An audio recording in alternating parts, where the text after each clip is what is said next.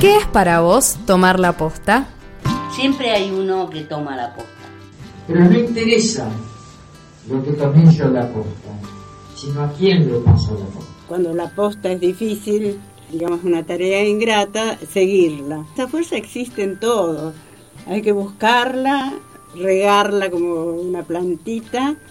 Y bueno, cuando uno afloja, buscar un compañero que en ese momento no afloje y darle un ratito la, la el banderín y uno rehacerse y volver. Pero bueno, lo que siempre decimos es que nuestros hijos ahora son ustedes, los jóvenes. Entonces son los que tienen que seguir la lucha. Son jóvenes y tomen en serio la posta.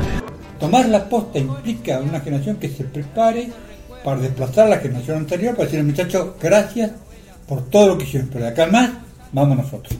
Eh, tomar la posta es justamente tomar la posta, ¿viste? La posta de una carrera de posta es, eh, vos vas corriendo y le entregas al que viene atrás el pergamino famoso ese y, el otro sigue corriendo. bueno, eso es, eso es entregar la posta. Que ustedes reciban el pergamino de una posta, si hay algo que corregir, vayan formándose o vayan enterándose de lo que es la historia, cómo se manejó la historia en derechos humanos. Tomar la posta el programa de los jóvenes por la memoria, por la 105.7, Radio Comunidad Enrique Angelelli.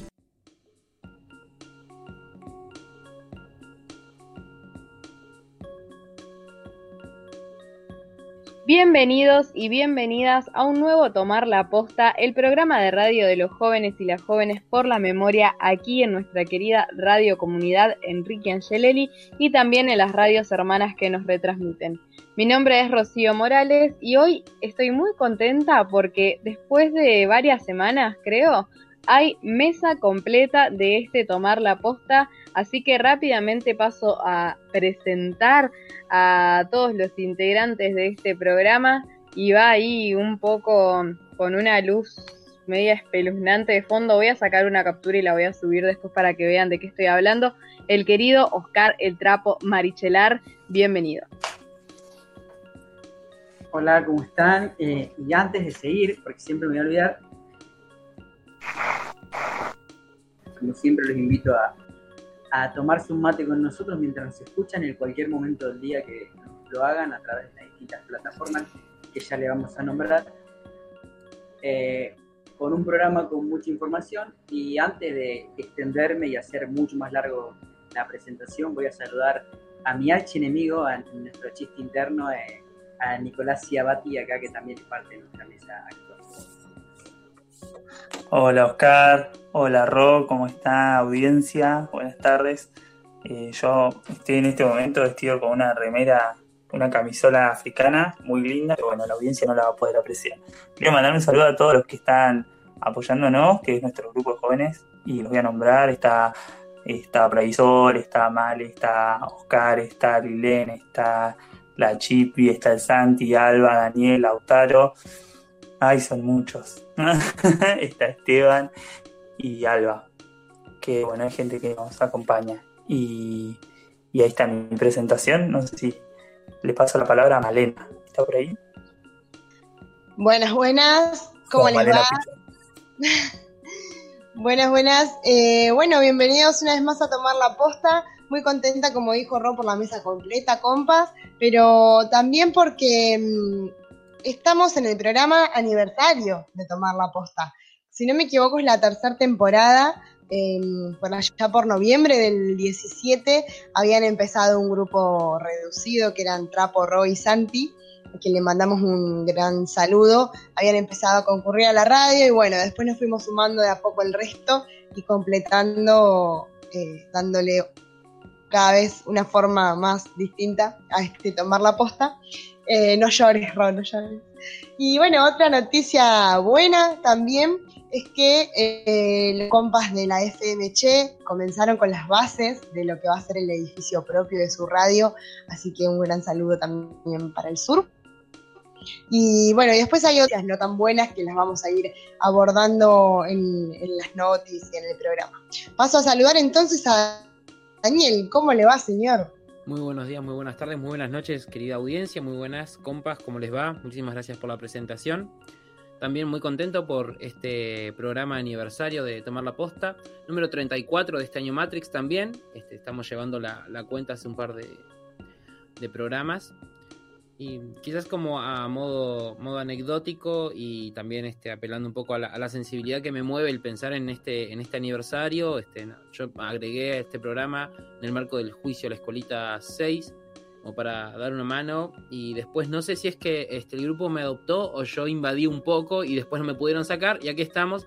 Así que un poco esto, un poco de aquello, dice Malena. Este, así que más que agradecido personalmente por la oportunidad de, de militar el espacio radiofónico, que es algo que, que, siempre me hace muy bien la comunicación.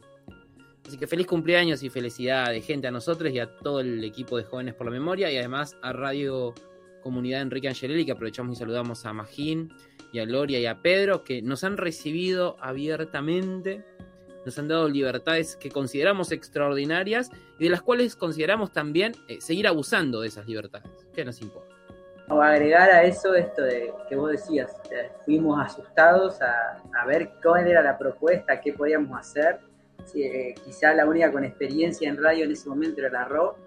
Eh, nosotros con Santi era de puro mandado, nomás que nos sumamos con la RO a lo que era esa primera experiencia y agradecerles a Magina, a Gloria y a Pedro no solo la paciencia, sino la enseñanza y la compañía durante estos ya tres años. Así que como siempre digo en el cierre, pero lo digo ahora, agradecerles esta compañía en la noble tarea de la comunicación popular. Eh, en este caso, enseñarnos mucho de lo que hemos aprendido y lo que hoy ustedes disfrutan, lo que nos escuchan o sufren, no sabemos bien cómo. no, hablamos con todos, pero bueno, eh, mandarles un saludo y agradecerles. Y podemos tomar este pie, no sé si alguna, si Ro por ahí quiere hablar, que también estuvo en ese principio, si no, enseguida ya pasar a lo que son las presentaciones de las redes de la eh. No, por ahí iba a decir solamente que, que recolgada, porque claro, fue nuestro cumpleaños, yo empecé a saludar como un día cualquiera y la verdad es que no, no habíamos festejado mucho, pero bueno, estamos con tantas actividades, con tantas tareas en mente, con tantas proyecciones que a veces se pierde un poco. De hecho, voy a contar una infidencia y es que ese mismo día Vale, no pongas cara de miedo que no es nada raro, pero ese mismo día, el día que cumplimos tres años, eh, como que nos saludamos ahí, como bien, felicidades, tomar la posta, felicidades. Y era como, che, bueno, yo quiero decir unas palabras sentimentales, pero estoy como hasta las manos y no tengo mucho tiempo y quiero ponerme a buscar fotos para publicar, pero no puedo porque justo estoy hasta las manos. Y bueno, medio que esa vorágine de cuarentena nada, nos permitió decirnos que nos queremos, abracito virtual para todos y un poco seguir en camino porque bueno, estamos con muchísimas actividades, además comentar, como ya dijimos la semana pasada, que estamos cada vez más cerca en la cuenta regresiva del séptimo tramo del juicio de la escuelita, así que realmente muy atareados, muy atareadas, pero siempre con la convicción de estar donde hay que estar. Así que eso solamente para decir que la verdad que es una alegría, un honor inmenso ser parte de nuestra querida radio comunidad Enrique Angeleri por lo que significa para nuestra ciudad y para la defensa de los derechos humanos y bueno, poder hoy estar contribuyendo a ese espacio tan querido con este tomar la posta, eh, parece que el tiempo pasa volando. Bueno, si nos quieren hacer llegar algún saludo eh, por nuestro cumpleaños o alguna queja por, por algún motivo, o lo que sea, pueden comunicarse con nosotros y nosotras a través de Facebook e Instagram como Jóvenes por la Memoria. Tenemos también el Gmail eh, para cuestiones más serias, eh, que es tomar la posta arroba Gmail. También el canal de YouTube, que a veces lo dejamos un poco abandonado, pero hay algo de material importante. Y eh, bueno, y si no, si nos conocen, también nos pueden escribir a nuestras cuestiones personales. Em, ¿Qué más me falta? Ah, nos pueden escuchar en, en Anchor, Spotify todas las de podcast también, y en las radios, que nos retransmiten, que eso sí, ya no lo digo más yo, se lo voy a dejar a el trapo. A ver, Oscar, sin repetir y sin soplar de norte a sur, de cordillera a mar, adelante. Vino con orden, de eh, orden, así que vamos a empezar con eh, el, la Riera en el norte, en Chosmalal, bien en la cordillera. Nos vamos a ir al sur sin irnos de la cordillera a lo que es San Martín y Junín, para saludar a la FM Che y la FM Pocagullo, que son dos de las otras radios que nos retransmiten en esa zona. nos vamos hacia la, el centro de la provincia y ahí visitamos Casita Radio Comunidad Enrique Angelelli eh, y saludamos ahí a Pedro, a Magina, a Gloria, desde lejos por el tema de este distanciamiento social. También nos podemos conectar en la a través de la computadora en lo que son las radios virtuales de FM Las Casandras y FM El Navegante para poder escuchar el programa. Y ya después emprendemos ruta y nos dirigimos al mar para llegar a Vietnam y a escuchar Radio Encuentro con compañeros de allá que cada, tanto nos, nos, llaman para preguntarnos por en nuestra ciudad. Como siempre decimos, lo decíamos, no tienen excusas para no escucharnos. Este, bueno, ya hechas las, presentaciones formales, si les parece, vamos a dar eh, pie a nuestra canción formal, nuestra primera canción formal de, de esta tarde. Eh, mientras la elegíamos pensaba que este, nosotros nos hacemos llamar jóvenes por la memoria, pero la siguiente canción denota completamente lo contrario. Este, no sé, lo dejo que, que lo juzgue la, la audiencia misma de la banda. Ahora la canción Mandame un email.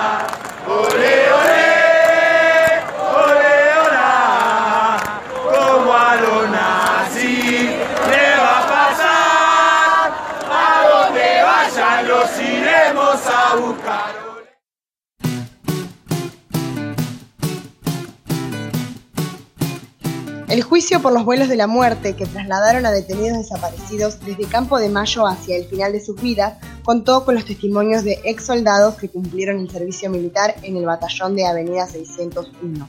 Se trata de Miguel Ángel Duarte, Félix Obeso y Eduardo Alonso. Sus vivencias, sus recuerdos, los datos que aportaron fueron fundamentales para armar el rompecabezas de esta causa. La investigación fue posible gracias a los testimonios de unos 400 colimbas de esa guarnición del ejército de 5.000 hectáreas localizada en la zona norte de Gran Buenos Aires. Muchos de ellos presenciaron u oyeron escenas que prueban que desde allí, por la noche, salían aviones o helicópteros cargados de personas para tirar al vacío.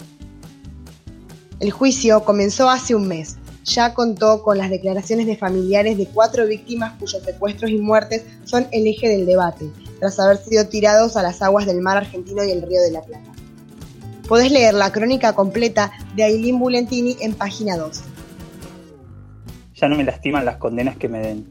Fueron las palabras del genocida Checolás durante la segunda audiencia del juicio unificado que investiga los delitos cometidos en el pozo de Banfield, Quilmes y el infierno. Además de esto, argumentó estar orgulloso de haber defendido la patria y reflotó la vieja teoría de los dos demonios, diciendo que acá hubo una guerra y que él no mató a nadie. Se refirió a nuestro país diciendo que veía que había un deseo de venganza por la necesidad de condenar. Estas declaraciones generaron un amplio rechazo del público. La gran mayoría de los genocidas acusados se reservó el derecho a declarar. Por su parte, Di Pasquale, quien se encuentra detenido en la unidad 34 junto a Chicolás, fue el único que aceptó declarar audiciendo no tener nada que ver con los hechos por los cuales se lo acusa, desconociendo los lugares señalados como centro de tortura. Esta semana continúan las audiencias virtuales, donde se conocerán los testimonios de las sobrevivientes, Ariana Calvo, Nilda Eloy y Cristina Giglio, las cuales fueron fundamentales para el desarrollo de este juicio. Podés leer la crónica completa en la izquierda diario.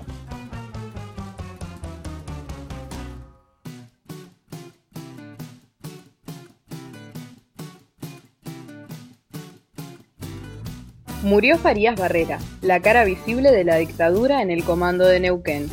Luis Alberto Farías Barrera era quien atendía a los familiares de los desaparecidos en el comando de Neuquén y les mentía sobre su paradero. Además, era responsable de autorizar el ingreso a la escuelita de Neuquén y trasladar a los secuestrados a centros clandestinos. Sacó a cuatro presos políticos de Rawson en noviembre de 1976 que aún continúan desaparecidos. En 2008 fue condenado a 21 años de prisión. Luego tuvo otras tres condenas, acusado de más de 60 casos de tormentos, secuestros y desaparición forzada de jóvenes en la región. Estuvo en la ex U9 por seis años desde su indagatoria en 2007 y cuando quedó firme su primera condena en el año 2012, logró la prisión domiciliaria. Vivía en Alta Barda y debía cumplir prisión con esa modalidad al menos hasta el año 2024. Sin embargo, hubo denuncias que lo indicaron en el centro de Neuquén más de una vez. El responsable de los cautivos en el centro clandestino de la escuelita de Neuquén falleció el 4 de noviembre a los 90 años por COVID. Podés leer la nota completa de Shirley Herreros en la página del diario Río Negro. Podés leer la nota completa de Shirley Herreros en la página del diario Río Negro. Tras 44 años de silencio, una víctima de la dictadura declaró por la memoria de los muertos. Se trata del sobreviviente Daniel Vives, que prestó testimonio en forma virtual ante el Tribunal Oral Federal número 2, que lleva adelante el juicio de la denominada causa Klossman. En este juicio se investigan los casos de 29 militantes del Partido Revolucionario de los Trabajadores, PRT, desaparecidos en el centro clandestino denominado Quinta Operacional de Villa El hombre secuestrado durante la última dictadura cívico-militar en Rosario declaró por primera vez, a 44 años de haber sido secuestrado, en un juicio oral y público por delitos de lesa humanidad y afirmó, y afirmó que lo hizo por la memoria de los muertos sin juzgar, luego de enterarse que en el centro clandestino donde estuvo murieron 29 personas. Agregó que Gendarmería dejó el chalet, que fue ocupado, y en 2015 el predio fue adquirido por el colegio que lo emplea, por lo que junto a otros compañeros tuvo que ir a acondicionarlo. En 2016, el sobreviviente se cruzó con un grupo de antropólogos forenses que buscaban pruebas entre los escombros de la quinta operacional de Fisherman, que estaba siendo demolida y les contó su historia.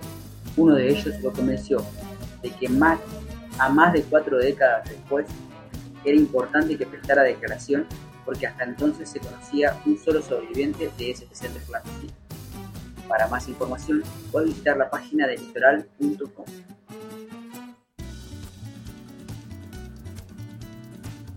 Fiscales solicitan al Tribunal Oral Federal de La Pampa que fijen fechas para un nuevo juicio por delitos de lesa humanidad. La solicitud fue presentada por los fiscales Leonel Gómez Barbella y Miguel Palazani, a fin de que se fije fecha para el tercer juicio de lesa humanidad en la provincia.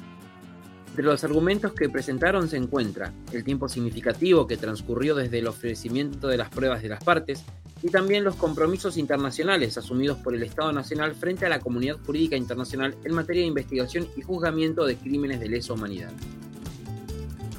El texto que los fiscales remitieron al Tribunal Oral Federal está fechado el 23 de octubre. Ese mismo día, ambos funcionarios enviaron al mismo tribunal otra Se ha rechazado el pedido efectuado por el defensor particular de Luis Enrique, de Luis Enrique Baraldini con relación a la suspensión del proceso respecto del militar. Baraldini fue el jefe de la Policía de La Pampa durante una parte del periodo que abarcó la última dictadura militar. Desde allí comandó el grupo de tareas de la subzona 14, cuando se realizó el primer juicio de lesa humanidad en el año 2010, el militar se encontraba prófugo de la justicia argentina, que años después lo detendría en Bolivia para luego traerlo al país. En 2017, cuando se realizó el segundo debate oral y público, Baraldini estuvo en el banquillo de los acusados. Puedes ver la información completa en laarena.com.ar. Comenzó la etapa de alegatos en la causa contra Ofensiva Montonera. La semana pasada comenzó el alegato del Ministerio Público Fiscal a cargo de la auxiliar fiscal Gabriela Soft. La investigación abarca casos de privación ilegítima de la libertad, tormentos y homicidios cometidos contra 94 víctimas entre 1979 y 1980. El caso involucra a 11 ex integrantes de los servicios de inteligencia del ejército. En el comienzo del alegato, Sosti sostuvo que una de las virtudes de este juicio es que se están juzgando a funcionarios de la estructura que diseñó, planificó e instrumentó el mayor de los genocidios de nuestro país. Y destacó el rol fundamental que ocupó la inteligencia del ejército por haber sido la pieza vital para mantener en funcionamiento el atroz dispositivo de tortura y muerte. Asimismo, remarcó que muchos de los responsables fallecieron sin condena y que la cantidad de militares que son juzgados en este juicio no refleja ni mínimamente la extraordinaria cantidad de recursos con los que se operó en la inteligencia. En este sentido, puso en relieve que en el batallón 601, espacio en el que operaron los imputados, contó con aproximadamente alrededor de 4.000 agentes entre civiles y militares, y hoy apenas tenemos sentados a dos. Sosti describió cómo los agentes de inteligencia suministraban la información que luego era utilizada para privar de la libertad, torturar o asesinar a las víctimas. Explicó que varias de las persecuciones, torturas y asesinatos fueron realizadas en el noreste argentino hacia integrantes del colectivo de las ligas agrarias, quienes volvieron del exilio para reorganizar al colectivo de militancia campesina, que estaba integrado por trabajadores rurales y pequeños productores que proponían un modelo económico alternativo. Por último, Sosti destacó la importancia de estos juicios que deben tener una proyección pedagógica hacia nuestra institucionalidad y deben responder al inalienable derecho a saber que tienen las víctimas y sus familiares, al derecho de la verdad que tenemos como sociedad y al deber a recordar que tiene el Estado. De las 94 víctimas que integran el objeto de este juicio, 70 permanecen aún desaparecidas y 12 fueron asesinadas durante operativos represivos o bien sus cuerpos fueron entregados o aparecieron sin vida meses después. La mayoría de las víctimas secuestradas fueron llevadas al centro de detención Campo de Mayo, en donde fueron torturadas y mantenidas en absoluta clandestinidad. Lee la nota completa en la sección de El Faro de colombuenosaires.com. La Red Federal de Derechos Humanos realiza su cuarto encuentro de forma virtual. En esta oportunidad, la apertura del encuentro estará a cargo de Naila Bosch, Dora Barrancos, Jorge Alemán, Eugenio Zaffaroni y Estela de Carlotto. Además, el evento contará con la participación de juristas, académicos y dirigentes de organismos, quienes debatirán sobre distintas temáticas como el desarrollo de los juicios de lesa humanidad, el Lawware y la violencia institucional. Este año se realizará de manera virtual, pero con la misma fuerza y la misma perseverancia de siempre. La pandemia desafió la continuidad y los motivos a reinventar el espacio de encuentro. Por esa razón, este año será a la distancia, pero participando de manera activa con la reconstrucción de una patria con derechos para todos y todas, señaló la red federal a través de un comunicado. Las comisiones estarán divididas por distintos temas en las cuales disertarán figuras de experiencia y reconocimiento en cada área. Para más información revisa fenix951.com.ar. Se cumplen siete meses desde que Magalí Morales fue asesinada por la policía de San Luis. Los policías que estaban presentes durante el femicidio siguen libres e incluso trabajan en otras dependencias. Su hermana Andrea denuncia que prácticamente no hay avances en la causa. Sostener su recuerdo cada día 5 es la mejor forma de que su femicidio no quede en el olvido. La mañana del 5 de abril, Florencia Magali Morales salió de su casa, donde a los 39 años vivía con dos de sus hijos y su nieta. A las 5 de la tarde fue asesinada en la comisaría 25 de Santa Rosa de Conlara, provincia de San Luis.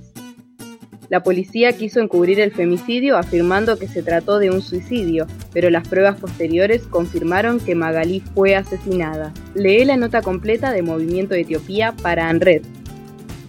Buscan garantizar que las 18 familias del barrio La Esperanza de Fisque Menuco, General Roca, tengan un terreno. En diálogo con el medio Dar la Nota, el vecino del barrio Maximiliano Sepúlveda explicó que se presentó un petitorio donde se firmó una carta de compromiso con la intendenta María Emilia Soria. Como muestra de buena voluntad, se levantó el acampe que llevan adelante los miembros del barrio que fueron violentamente desalojados el 1 de noviembre. Sin embargo, se aclaró que de ser necesario se retomarán las medidas de fuerza. Puede seguir el caso con el medio Dar la Nota en su perfil de Instagram o Facebook. Profunda tristeza por la muerte de Víctor Basterra. Tenía 76 años, fue trabajador gráfico y militó en el peronismo de base. El 10 de agosto del 79 fue secuestrado junto a su compañera y su hija por una patota de la ESMA. Durante su cautiverio sufrió dos paros cardíacos producto de la tortura. En el centro clandestino realizó trabajo esclavo en el área de documentación. Allí, Víctor recolectó secreta y sigilosamente las fotos que los militares tomaban a las personas detenidas. Luego las escondió entre sus ropas y las sacó en distintas salidas. Años después, esas fotos junto a su testimonio fueron claves para la identificación de víctimas y como prueba en juicios por delitos de lesa humanidad. Víctor fue liberado el 3 de diciembre del 83, una semana antes de la asunción de Raúl Alfonsín. En democracia, desde su experiencia como ex detenido y sobreviviente, militó fervientemente por la verdad, la justicia, la memoria y la plena vigencia de los derechos humanos.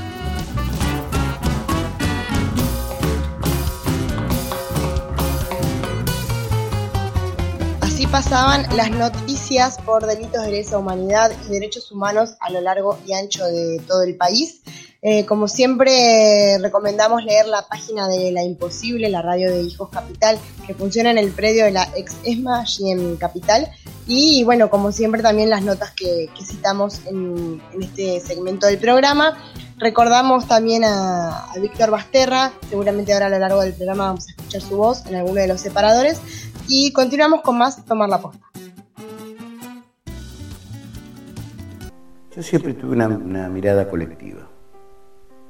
Y esa mirada colectiva, a mí siempre la, la, memoria colectiva es, digamos, es una cosa que no tiene, es lo que cambia los tiempos, cambia los tiempos políticos, sociales, este, culturales.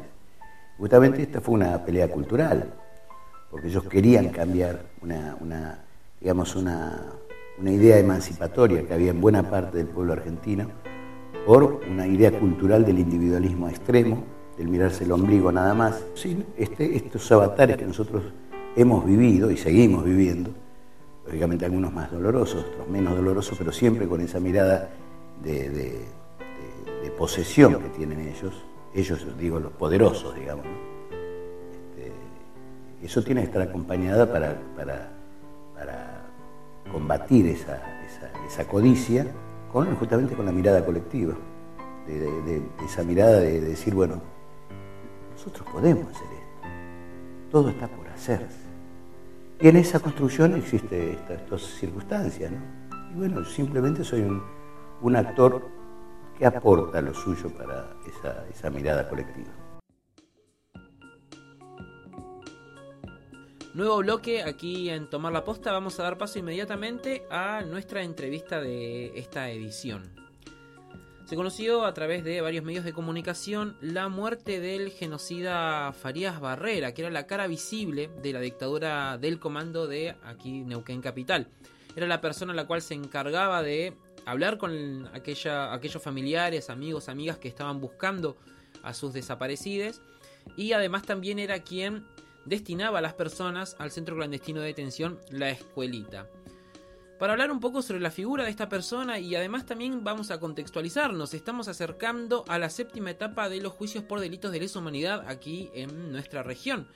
El último en su clase. Así que también vamos a aprovechar para hablar con esto. Estamos en comunicación con Mariana Derni. Ella es parte del Centro de Profesionales de los Derechos Humanos de CEPROD aquí en Neuquén Capital. Muchísimas gracias por recibirnos la llamada. Mariana, ¿cómo estás? ¿Qué tal? ¿Cómo les va? Muchísimas gracias a ustedes por invitarnos. Bien, Mariana, en primera instancia eh, te invito a que nos cuentes cuál ha sido la figura de este represor que ha muerto. Bueno, como muy muy bien vos indicabas, Farías Barrera era una de las cabezas este, del genocidio acá en la en la región, este, que como sabemos eh, fue a nivel nacional, pero a su vez también a nivel eh, latinoamericano. Eh, es, era uno de los de los jefes y, y, lo que por ahí se presenta como la cara visible era porque eh, él era quien atendía en el comando a las familias que iban a averiguar el paradero de sus familiares. Realmente las respuestas que daban eran claramente eh, mentirosas. Este, ponía excusas como que se habrán ido con otras mujeres o estarán eh, por ahí con la subversión este, tenía respuestas de esa manera e incluso este, por ahí un poco para para recordar, así como, como se han este, logrado que estos juicios inicien y se lleven adelante producto de una enorme lucha, de Farías Barrera en particular, que se le haya este, decretado la prisión en su momento, también fue producto de una movilización y de un escrache que se hizo. Él vive acá, en la, vivía acá en la ciudad de Neuquén, en el barrio de Altabarda, este, y en el año 2007 eh, amenaza y amedrenta a dos testigos víctimas del mismo, eh, que por supuesto lo conocían, y eh, los amedrenta para que estos testigos declaren los buenos tratos que él había tenido con ellos mientras se encontraban en cautiverio. Y a partir de que esto se hace público y se conoce, distintas organizaciones sociales con los organismos de derechos humanos a la cabeza, comienzan un reclamo para que se declare la prisión de Farias Barrera. Se logra esto de manera inmediata, pero a su vez lo que vemos y, y la muerte de Farías Barrera lo que muestra lamentablemente es que la impunidad continúa. Y te digo esto porque Farías Barrera, luego de ser condenado por primera vez en el año 2008, cuando esa condena queda firme en el 2012, eh, a él le otorgan el privilegio de la prisión domiciliaria, acá en el barrio de Altabarda, en la ciudad de, de Neuquén. Le otorgan la prisión domiciliaria y en reiteradas oportunidades los organismos de derechos humanos y las víctimas y los familiares han tenido que denunciar que se lo encontraban en el centro de la ciudad de Neuquén, en centros de, de salud sin custodia policial, como cualquier vecino de la ciudad de Neuquén, eh, y finalmente fallece eh, el 4 de noviembre, hace unos días nomás, este, y él era uno de eh, quienes había llegado imputado en este nuevo tramo que vos indicabas que va a iniciar ahora nomás el 2 de diciembre de, este año. Bueno, no va a llegar, no va a llegar como imputado, eh, es un es uno de los jefes que está acusado por más de 60 casos eh, en, el, en el nuevo tramo que vamos a iniciar este, en unas semanas. Eh, estamos hablando de 20, 20 víctimas, 8 de ellas y de ellos permanecen desaparecidos eh, e incluso eh, otro de los imputados, que era Laurela Cripa, también este, falleció hace ya un tiempo, pero lo que quiero resaltar es que la, el, paso del tiempo como estrategia para la impunidad vuelve a ponerse en la mesa cada vez que uno de los genocidas fallece. Bien, recordamos a nuestros, nuestras, nuestros oyentes, estamos en comunicación con Mariana Derni, ella es integrante de ese PRO del Centro de Profesionales por los Derechos Humanos y estamos charlando en esta ocasión en el contexto de los nuevos juicios, que el nuevo tramo que se acerca a la Escuelita 7, este, que va a empezar el 2 de diciembre. Estamos charlando sobre la figura de Farías Barrera, este genocida que murió el 4 de noviembre, como bien Mariana nos, nos venía diciendo. Hay situaciones en la en la región en los cuales lo- los, los genocidas hayan muerto porque no hayan y no, no hayan llegado a, declarar? Sí, sí, por supuesto. Te nombraba a otros de, de- a otro de ellos, que es Laurela este, Cripa, que por ahí se hizo más conocido este, cuando sale, digamos, públicamente que en la jefatura de policía se seguía sosteniendo su cuadro. Eh, él iba a ser uno de los imputados en este tramo eh, y tampoco llega. Este, y estamos hablando de un tramo que hace muchísimos años que se espera que llegue a juicio, incluso eh, hasta septiembre nomás, te estoy hablando de hace este, solo semanas, que comenzaron las audiencias preliminares, ni siquiera sabíamos si este juicio se eh, iba a, unificar porque este, legalmente lo que se pretendía de parte del Estado era que se juzgue, por ejemplo, solo a este, Páez y Guglielminetti por, la- por los mismos casos, por los mismos 20 casos, y separado por los mismos casos a eh, Farías Barrera, Laurela Cripa y este, 18 eh, imputados más. Logramos que se unifique, logramos que se unifique y te digo que es un logro es un logro para, para cada víctima, es un logro este, para, para los, los testigos, este, y es un logro también para no dejar que siga pasando el tiempo, porque sabemos que el tiempo corre siempre a su favor. Bueno, si te parece, eh, Mariana, pasamos a hablar un poquito con respecto a, estos juicios, a esta séptima, a esta séptima edición de los, de los juicios por delitos de lesa humanidad. Este, me interesaría sobre todo hacer, hacer hincapié en, en esta moda- que en esta modalidad, en este, en este nuevo juicio, lo que se va a llevar adelante van a ser, se van a juzgar delitos de índole sexual. ¿Cuál es la diferencia en esta, en esta situación con juicios anteriores? Mira, en realidad eh, ya se han este, puesto en estos juicios eh, delitos contra la integridad sexual, no solo contra mujeres, sino también eh, contra varones. Eh, nuestro planteo desde la querella del CEPROD es no como delitos autónomos, sino como parte del delito de genocidio, para llevar adelante ese delito de genocidio que llevaba a, a- a la víctima, a quien se secuestraba, eh, al punto de, de una este, denigración absoluta, un desconocimiento de su condición y de su calidad de ser humano, y los delitos sexuales forman parte, formaron parte de esto. Eh, es muy recurrente eh, y es muy fuerte escuchar porque hay muchísimos testimonios. Es cierto que fue también una batalla eh, dentro de estos procesos que eh, los delitos contra la, contra la integridad sexual se reconozcan como parte, te repito, del delito de genocidio. En este, en este tramo en particular se van a poner eh, mucho más, eh, digamos, sobre, sobre la luz y probablemente haya un desarrollo mucho más eh, profundo y, y nosotras, por supuesto, que eso lo alentamos y lo vemos muy, muy positivo, porque durante muchísimos, muchísimos años eh, estuvo bastante oculto, a pesar, te repito, de que han sido a nivel nacional miles los testimonios que han dado las víctimas de delitos contra la integridad sexual. Bien, eh, esto ya es más a, a modo de la pregunta va como a modo de, de tu opinión personal. Este, ¿Pensás que los movimientos feministas con respecto a estas denuncias han tenido algo que ver en esto, en esto último que vos decís? Sí, sí, totalmente. Yo creo que eso ha influido, ha influido muchísimo. Este, y por supuesto que lo que lo que esperamos es que haya este, un, reconocimiento. Nosotras en, particular, nuestro planteo este, históricamente ha sido porque se condene a todos y cada uno de los genocidas este, como actores eh, del delito de, de genocidio.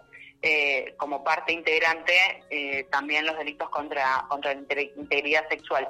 Pero sí es cierto que no lo podemos ver como una simple casualidad que haya sido en estos últimos años en donde los delitos contra la integridad sexual cometidos durante el genocidio salgan más a la luz eh, y se pongan más sobre, sobre la mesa en estos procesos históricos. Yo creo que tiene mucho que ver, sí. Perfecto. Bueno, Mariana, última pregunta y no te molestamos más en este día domingo que tan amablemente nos, nos has este, recibido la llamada. Este, ¿Cómo se prepara la, la querella para este juicio? Mira, este, había bastantes dudas, como te decía, si este, este séptimo tramo iba a iniciar, no iba a iniciar, con qué modalidades. Por supuesto que no desconocemos que estamos en una situación muy, muy particular de pandemia. Lo que veíamos de todas maneras es que a nivel nacional los procesos este, contra los genocidas empezaron a desarrollar, la gran mayoría de ellos eh, de manera remota, ¿sí? este, transmitiéndose de manera íntegra en plataformas como YouTube. Eh, por ejemplo, se está desarrollando el juicio contra la AAA en Bahía Blanca y la Universidad del Sur la transmite eh, por su página, lo cual nos parece que le da un alcance histórico y social muy, muy importante. Tuvimos las audiencias preliminares, se definió que este proceso iba a comenzar este año, se conversó eh, con las distintas querellas y el tribunal hacer una suerte de procedimiento mixto, es decir, que quienes quieran asistir, por ejemplo, en cuanto a, a, testigos, lo puedan hacer y con un mínimo de público, por supuesto, teniendo en cuenta los cuidados sanitarios que hay que tener en cuenta y, claro, está la prensa, ¿no?, que juega un rol, entendemos, fundamental. Eh, el tribunal termina definiendo que este proceso se va a hacer de manera mixta, con lo cual acordamos, pero hace este, unos días no, más eh, nos notifican una resolución en donde el tribunal decide que eh, van a poder asistir, esto se va a hacer acá como siempre en, en AMUC, en la sede de AMUC, en Avenida Argentina, limita el público, pero a su vez limita la transmisión de las testimoniales. Nosotros realizamos una presentación, eh, interpusimos como querella un recurso de reposición para que se modifique esta resolución y posteriormente, con el conjunto de los organismos de derechos humanos de la región, se hizo también una presentación ante el tribunal porque entendemos que hay una afectación eh, que no, no tiene razón de ser objetiva, científica, sanitaria, para limitar la publicidad de estos juicios. Estos juicios son históricos, estos juicios no le pertenecen al tribunal estos juicios han sido logros eh, de luchas de años y en esta situación, por ejemplo, eh, personas que han sido eh, artífices de, esa lucha y de que se, consideran estos juicios, como son, por ejemplo, las madres de Plaza de Mayo, filial Neuquén y Alto Valle, si no se transmite públicamente por alguna plataforma, no tienen manera de acceder, porque por su edad, por supuesto, son grupo de riesgo. Entonces, y a su vez se le está negando esa publicidad a la sociedad de conjunto. Entonces, así iniciamos eh, este nuevo tramo. Por supuesto, eh, el tribunal estuvo rapidísimo para resolver esto sí, y en dos días nomás este, resolvió que, que en principio sostendría su posición de no hacer públicos los testimonios. Nosotros vamos a continuar con el conjunto de los organismos de derechos humanos con este con este planteo, porque como te decía antes, es un proceso muy, muy esperado este, durante muchísimos años y que a su vez había mucha incertidumbre eh, en el pedido de unificación que te comentaba, se resolvió positivamente y se terminan unificando los 20 casos este, con, con todos los imputados. Eh, así que la verdad que por supuesto tenemos muchísima expectativa. Eh, pero lo que vemos es que eh, la batalla este, por, por conservar muchos logros eh, vamos a tener que mantenerla más, más despierta que nunca. Este, lo que es real también es que acá en la región se ha generado este, toda una, una organización con distintos grupos, organismos de derechos humanos, la comunidad en general que sigue muy atentamente estos procesos y eso nos parece que es la fuerza que hay que llevar en cada proceso para que no avancen en restringir algo, por ejemplo, tan fundamental como es la, la publicidad. Recordamos, estamos en comunicación con Mariana Derni. Ella es miembro del Centro de Profesionales por los Derechos Humanos de aquí de CEPROD, en sus siglas, este de aquí de, de la ciudad de Neuquén. Bueno, Mariana, ha sido muchísimo más que clara y te agradecemos inmensamente tu, tiempo. Desde aquí, Jóvenes por la Memoria, para lo que ustedes necesiten difundir, este, más que dispuestos y por supuesto te volveremos a molestar en alguna oportunidad. Bárbaro, bueno, muchas gracias a ustedes por compartir el espacio, este, por compartir estos procesos y por supuesto los esperamos y las esperamos para que sean parte de todas las audiencias de este nuevo tramo que arranca ya no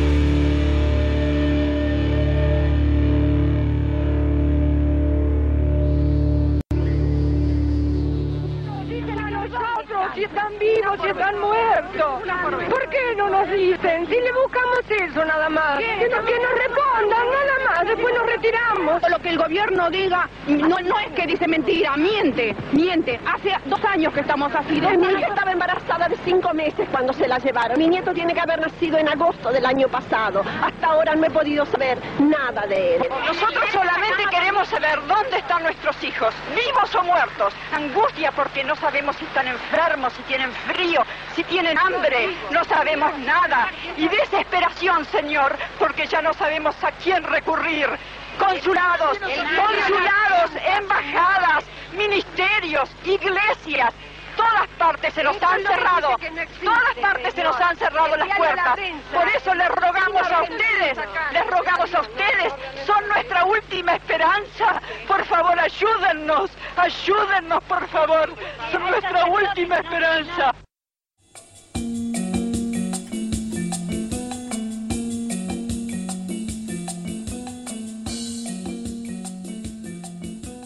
Bueno, estábamos escuchando ahí a la banda Malón con su tema 30.000 plegarias y llegamos a un momento también trascendental de este programa porque en estos días se cumple un nuevo aniversario del primer triple crimen de Cipoletti.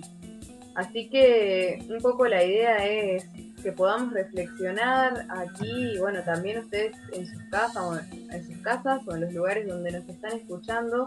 Me acuerdo de, de este primer triple crimen y, y todas las denuncias y las movilizaciones que se empezaron a realizar en el marco de, este, bueno, triple femicidio, le podríamos decir hoy en la actualidad.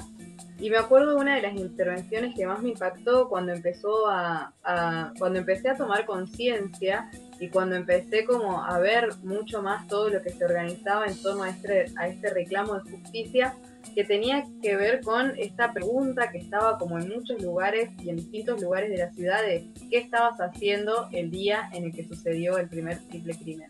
Como preguntándole a la sociedad toda si se recordaban, si tenían memoria de lo que estaban haciendo en ese momento, porque, bueno, la verdad es que hubo una ciudad y hubo toda una región, que fue la región del Alto Valle, que no, que no olvidó, que no perdió la memoria y por eso hasta el día de hoy se siguen realizando distintas actividades y se sigue reclamando verdad y justicia por las víctimas.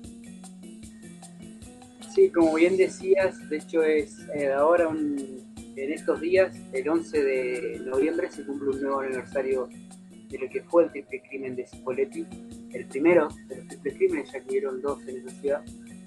Eh, fueron encontrados los cuerpos de las jóvenes María Emilia, Paula González y su amiga Verónica Villar, en las inmediaciones de lo que lo que hoy se conoce como la tapera ya Cipoletti. Eh, aún es un crimen que está impune, ya que al principio de lo que fue la causa en sí, eh, se culpó a un grupo de personas que fueron eh, puestas en, custodia de la policía y se dijo que habían sido ellos. Después claramente se comprobó que, no habían sido ellos, eran dos personas en situación de calle que fueron culpadas de la, de la, de la, de muerte de las chicas. Y bueno, después se, armó todo un circo alrededor de lo que implicaba eh, la investigación hubo amenazas por parte de la policía, distintos miembros de la ciudad de Cipoletti que, que habían, se habían ofrecido como testigos, de hecho uno de los testigos va a terminar apareciendo muerto años después de haber prestado declaración.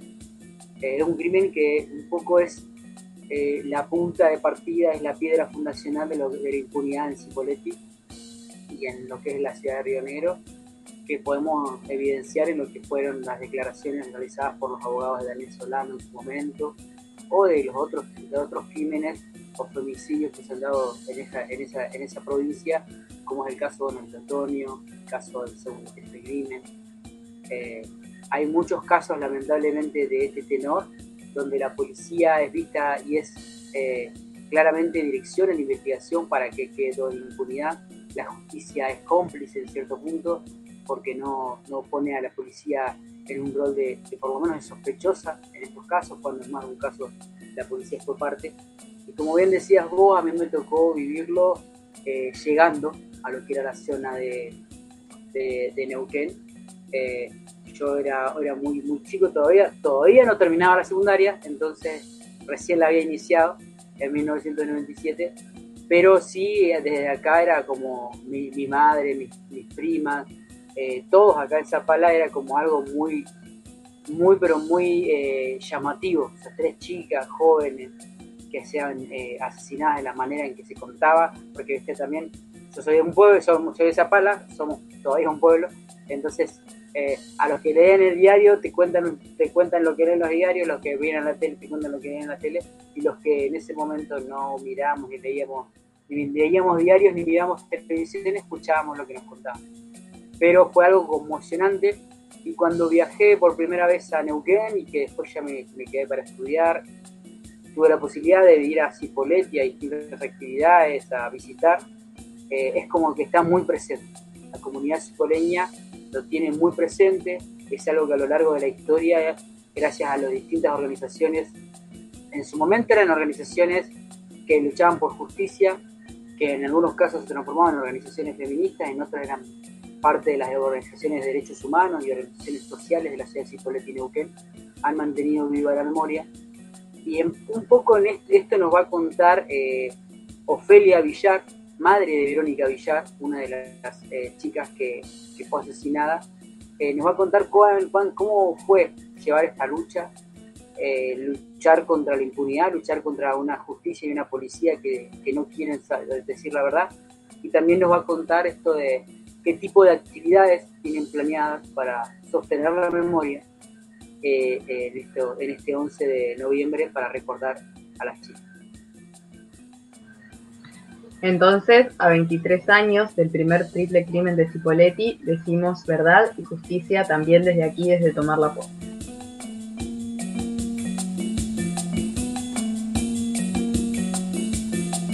...23 años de, de impunidad, ¿no? De un hecho que conmovió a, una ciudad, a, un país, porque cuando sucedió se paralizó por un instante el corazón de, todos los cipoleños y conmovió a todo un país. Eh, recordamos y mantenemos viva la memoria y la denuncia pública, porque cuando termina el juicio el tribunal dice que un caso más que queda impune en la provincia de Río Negro.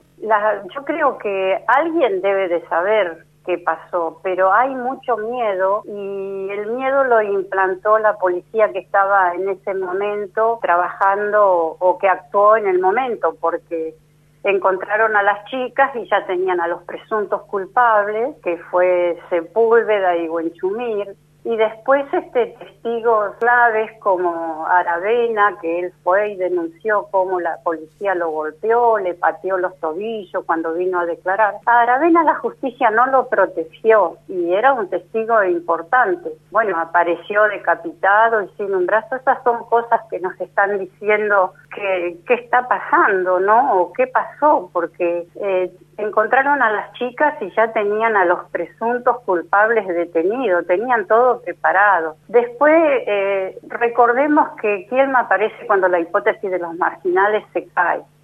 Ya tenían preparado un personaje con un perfil siniestro, psicópata, que justo encajaría en, en este aberrante hecho no sabemos qué pasó. Por más que haya un detenido, no sabemos qué pasó nos decía la, policía, la justicia desde el gobierno. Aparte tenían un mensaje muy perverso que ya se usó en, la época de la dictadura, como le decían a las madres que, que bueno, que, las, que los hijos no iban a volver. Bueno, nosotros también nos decían, las chicas no van a volver, ¿para qué tanto esfuerzo? Bueno, no nos pudieron doblegar. Yo no les creí y seguí adelante lo con lo que me decía en mi corazón, porque lo único que les interesaba a ella, a, ellos, ¿no? que nos quedáramos en la casa mirando cómo sucedían los hechos, porque se sumaron después más de 15 mujeres asesinadas y ningún hecho está esclarecido. Este año las actividades eh, van a tener otro formato por todo esto que estamos pasando y el día 9 un grupo eh, con la multisectorial eh, salimos a, a pegatinar la avenida Lem con la foto de las chicas. El día 11 también vamos a estar en la zona del centro y el sábado 14 a partir de las 17 horas vamos a estar en los murales de la calle Vélez y Uruguay, eh, porque hay un, una gigantografía que dice, ellas también salieron a caminar y como es un lugar que, toda la gente camina, se recrea, ahí las vamos a tener presentes. Hay eh, distintas organizaciones que nos acompañan siempre, que mantienen viva la memoria y que tienen mucha solidaridad porque este primer feminicidio nos atravesó a todas las mujeres.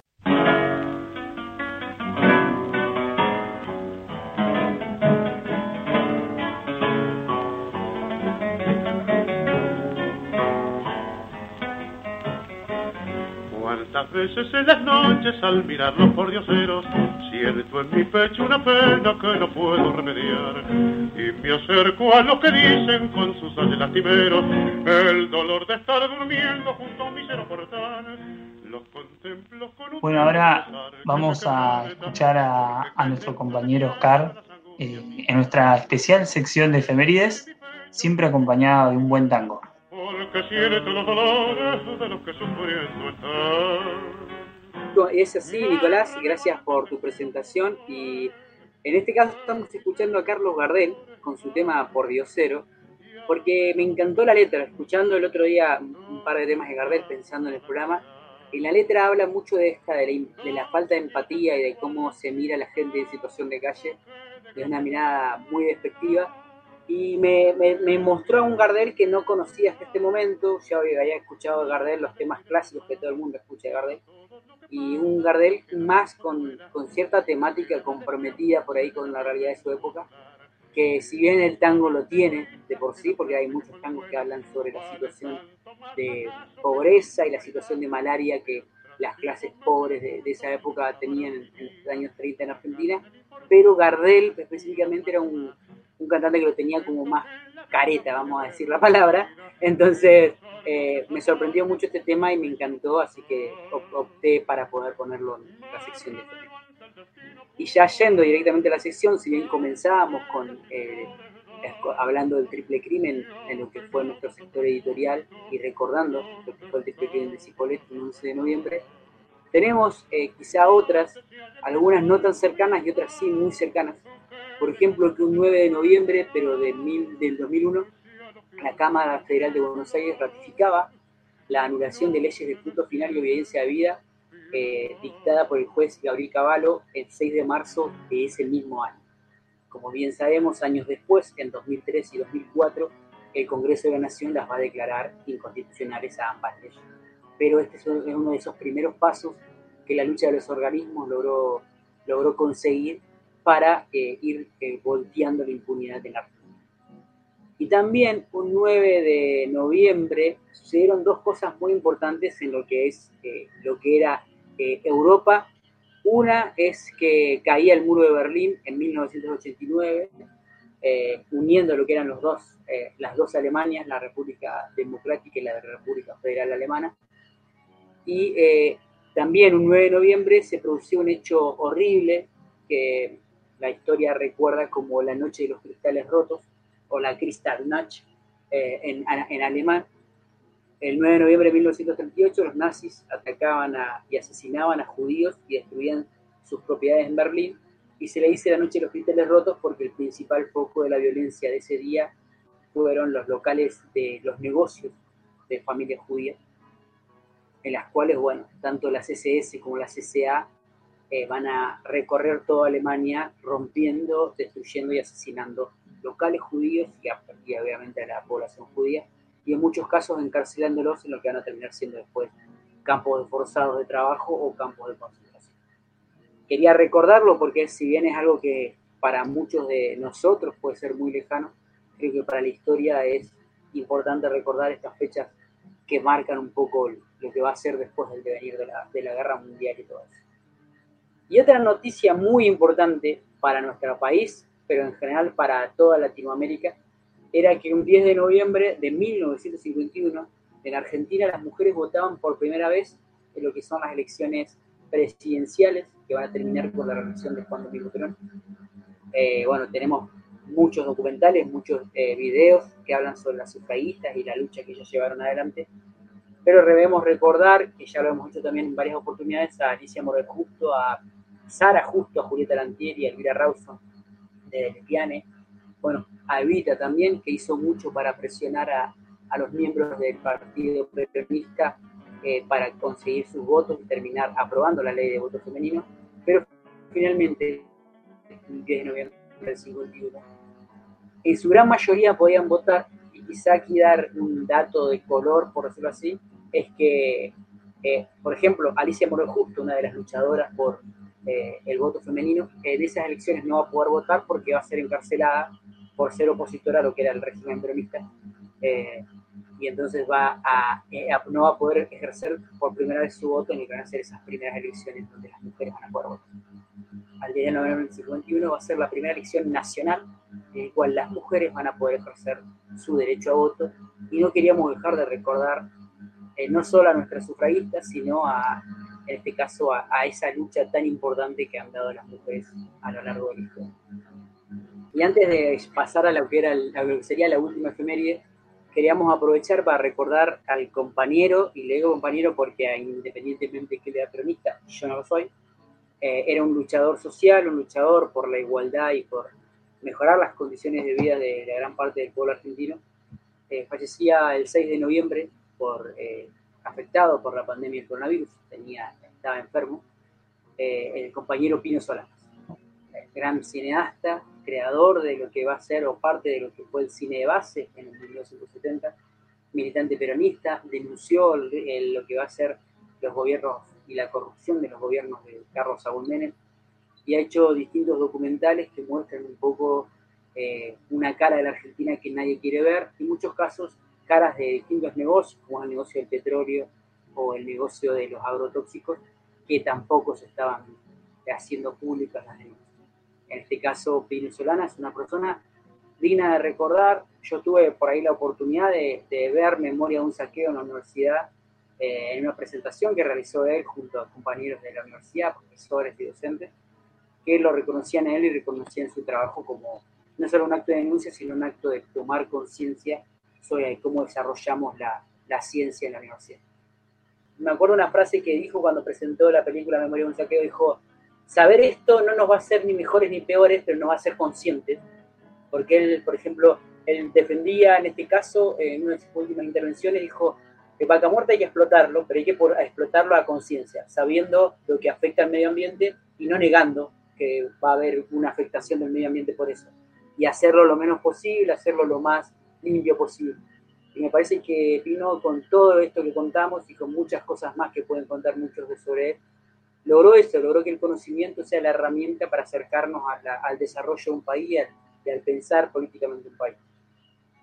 Y también para cerrar, algo que a Pino Solanas le golpeó mucho, ya que su familia tiene familia y, y muchos amigos que, que eran parte de la Marina, eh, es que un 15 de noviembre del año 2016, eh, perdón, un 15 de noviembre del año 2017, se provocaba la desaparición del el submarino Ara San Juan, S-42, a las 7 y media de la mañana, en aguas del mar argentino, con 38 tripulantes y 6 buzos tácticos, o sea, un total de 44 integrantes a bordo. Eh, bueno, el caso de Ara San Juan es bastante reciente, muchos de los que están escuchando nuestro programa pueden eh, conocerlo.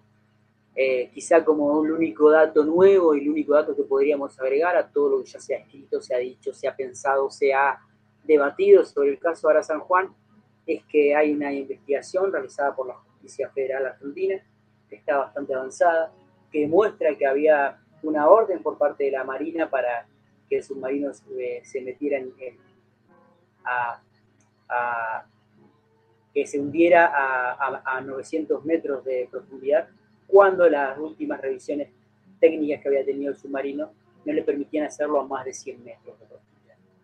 Eh, eso también está implicado en el- lo que es la cadena de mando y de decisiones, en la cual estarían implicados también Oscar Aguad y Mauricio Macri como ministro de Defensa y presidente de la Nación en ese momento. Así que eso todavía está en investigación, es una causa que está en proceso, pero que eh, según las mismas fuentes de los de los distintos sectores de la justicia federal, se espera que para finales del año que viene eh, esta causa tenga por lo menos algún tipo de resultado. Y con esto, con esta, con este recuerdo a Pino, con este, este recuerdo a los compañeros del Ara San Juan, eh, cerraríamos lo que es la sesión efemérides de este programa. Eh, yo pues, comienzo despidiéndome y agradeciendo nuevamente a nuestros compañeros de Radio Comunidad África en por esta compañía que nos hacen siempre, por darnos un lugar para empezar a crecer y ya a casi cuatro años sentir que somos parte de una familia que no solamente literan jóvenes por la memoria, sino que también Pedro, Gloria y Magín son parte de ella.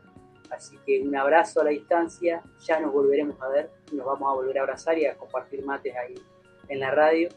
Y por ahora será eh, agradecerles virtualmente toda esta lucha y todo este, este camino que han recorrido ellos con la radio y nosotros con ellos hace cuatro años. Aprovecho a despedirme también. Un- hasta el próximo programa. Le paso la palabra a Rocío, ¿está por ahí? Estoy por acá, gracias Nico. Y bueno, sí, también decir que, que celebramos y que festejamos este nuevo aniversario de Tomar la Posta, del que ahora hablamos al principio del programa con Glory, con Pedro, con Magín, que no solamente nos han permitido hacer un programa de radio, sino que esto, como decía Trapo, nos han ayudado a crecer, nos han brindado su confianza, su compañerismo, y que es algo que valoramos mucho porque consideramos que no es poca cosa y que siempre esperamos y estamos ahí disponibles y a disposición para poder seguir aportando todo lo que se pueda en nuestra querida radio comunidad Enrique Angeli. Adhiero al saludo de Les Compas por este nuevo aniversario de Tomar la Posta. También los saludos a todo el equipete de Radio Comunidad. Más que agradecidos por los espacios que nos han dado. Vamos tomando la retirada. Les recordamos pueden encontrarnos en nuestras redes sociales, Jóvenes por la Memoria, Facebook e Instagram. También pueden escucharnos en las plataformas Anchor, Spotify y Google Podcast. Mi nombre es Daniel Fontomas. Esta mesa completa la compuso la señorita Rocío Morales, Malena Arias Kramer, el señor Oscar El Trapo Marichelar y el señor Nicolás Ciabati. Nos escuchamos la próxima. ¿Qué es para vos tomar la posta? Siempre hay uno que toma la posta. Pero no interesa lo que tomé yo la posta, sino a quién le paso la posta. Cuando la posta es difícil, digamos una tarea ingrata, seguirla. Esa fuerza existe en todo. Hay que buscarla, regarla como una plantita. Y bueno, cuando uno afloja, buscar un compañero que en ese momento no afloje y darle un ratito la, la el banderín y uno rehacerse y volver. Pero bueno, lo que siempre decimos es que nuestros hijos ahora son ustedes, los jóvenes. Entonces son los que tienen que seguir la lucha. Son jóvenes y tomen en serio la posta. Tomar la posta implica una generación que se prepare para desplazar a la generación anterior, para decirle, muchachos, gracias por todo lo que hicieron, pero de acá más, vamos nosotros. Eh, tomar la posta es justamente tomar la posta, ¿viste? La posta en una carrera de posta es, eh, vos vas corriendo y le entregas al que viene atrás el pergamino famoso ese y, el otro sigue corriendo. Y, bueno, eso es, eso es entregar la posta. Que ustedes reciban el pergamino de una posta. Si hay algo que corregir, vayan formándose o vayan enterándose de lo que es la historia, cómo se manejó la historia en derechos humanos. Tomar la posta el programa de los jóvenes por la memoria, por la 105.7 Radio Comunidad Enrique Angelelli.